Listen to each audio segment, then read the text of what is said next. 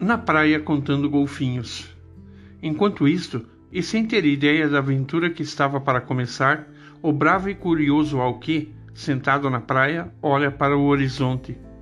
Ele gosta de observar as estrelas, mas também de conversar com o preá e com a onça. O irá, o xamã de sua tribo, lhe contou que todos os animais já foram gente, e Alqui acredita nisso. Sempre notou o olhar diferente da onça quem sabe ele também já foi onça, ou melhor, ele sabe que já foi. Mas de tanto olhar para o mar e ver os golfinhos saltando junto com as ondas que quebram na praia, ao que resolveu se dedicar a seu passatempo predileto, fazer seu próprio arco e flecha. Ele sabe que não tem idade para usar um, mas sabe também que um dia será um grande guerreiro. Por isso segue matutando consigo mesmo. Onde já se viu os homens da tribo saem todos para caçar e eu fico aqui, observando o peixe pular no meu anzol. Já peguei duas traíras, três pescadas, dois polvos e coloquei todos de volta na água. Nem fome eu tenho. Ficar na aldeia com as mulheres, fazendo beiju e quebrando mandioca brava, não é coisa para um guerreiro como eu. Bem que minha irmã Irá me chamou para fazer um cesto ou trabalhar com ela no tear.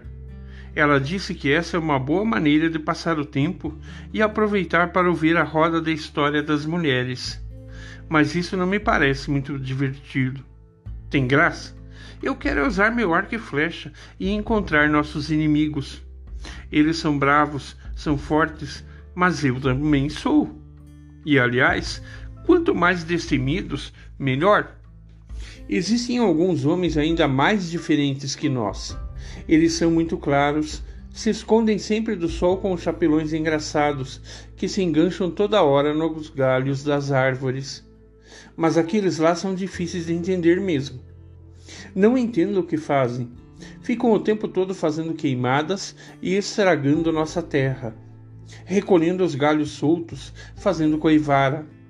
Depois disso, arrumam de novo a terra para plantar aqueles galhos finos, cheios de gomo e que dizem chamar cana-de-açúcar. Para que tanta gente em volta de apenas um tipo de planta, se nessa terra dá de tudo? E mais, depois da colhida da cana, todos eles se reúnem num lugar fechado e quente de dar dó. Dizem que se chama usina essa oca grande. Lá dentro há uma fogueira ainda maior que os brancos chamam fornalha. Para mim, aquele fogo todo parece coisa de Tupã. Lá dentro, eles pegam os galhos verdes finos que colheram e passam tudo numas rodas grandes, muito grandes.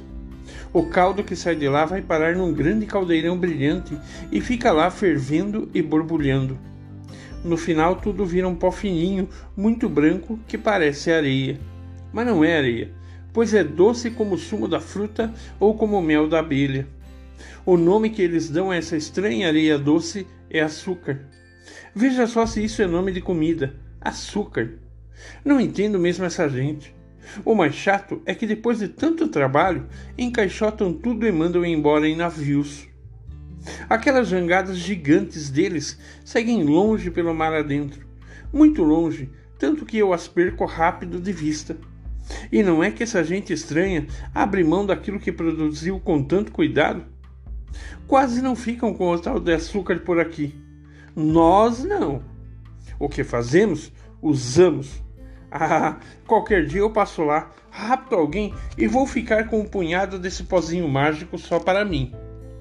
Mas espera aí, de tanto olhar os peixes e ficar fazendo planos mirabolantes na minha cabeça, quase esqueci de olhar para frente.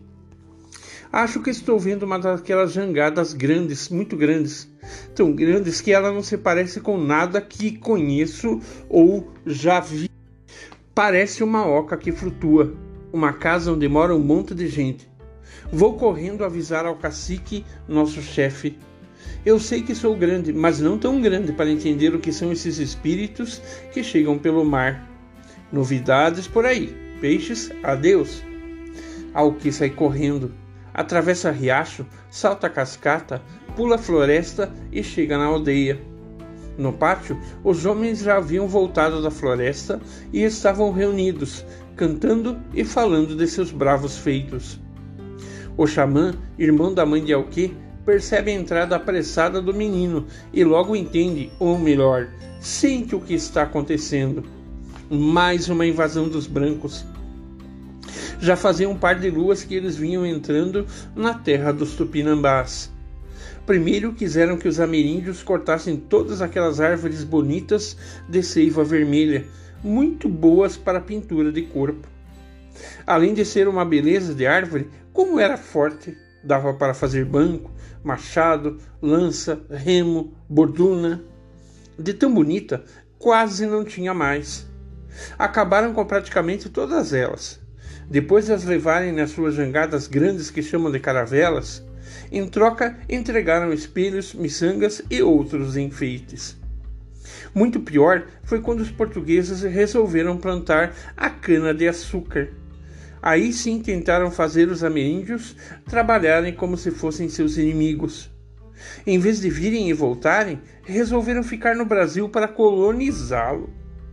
E passaram a obrigar os ameríndios a trabalhar de dia até de noite na terra sem parada para qualquer ritual, arando e recolhendo a cana, botando para ferver o caldo do açúcar. Era o que os portugueses chamavam de escravidão, nome feio que quer dizer que um homem pode ser dono de outro homem. Teve indígena que morreu de cansaço, de bexiga ou até de resfriado. Mas muitos se revoltaram e fugiram. O xamã da aldeia de Alquê sofria com tudo isso e sentia que o mar estava trazendo mais brancos ainda.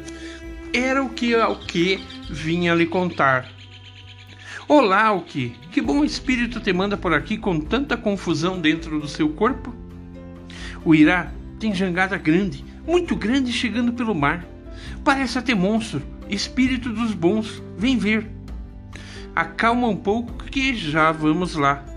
Tenho que terminar de cuidar das minhas ervas não seria coisa tua?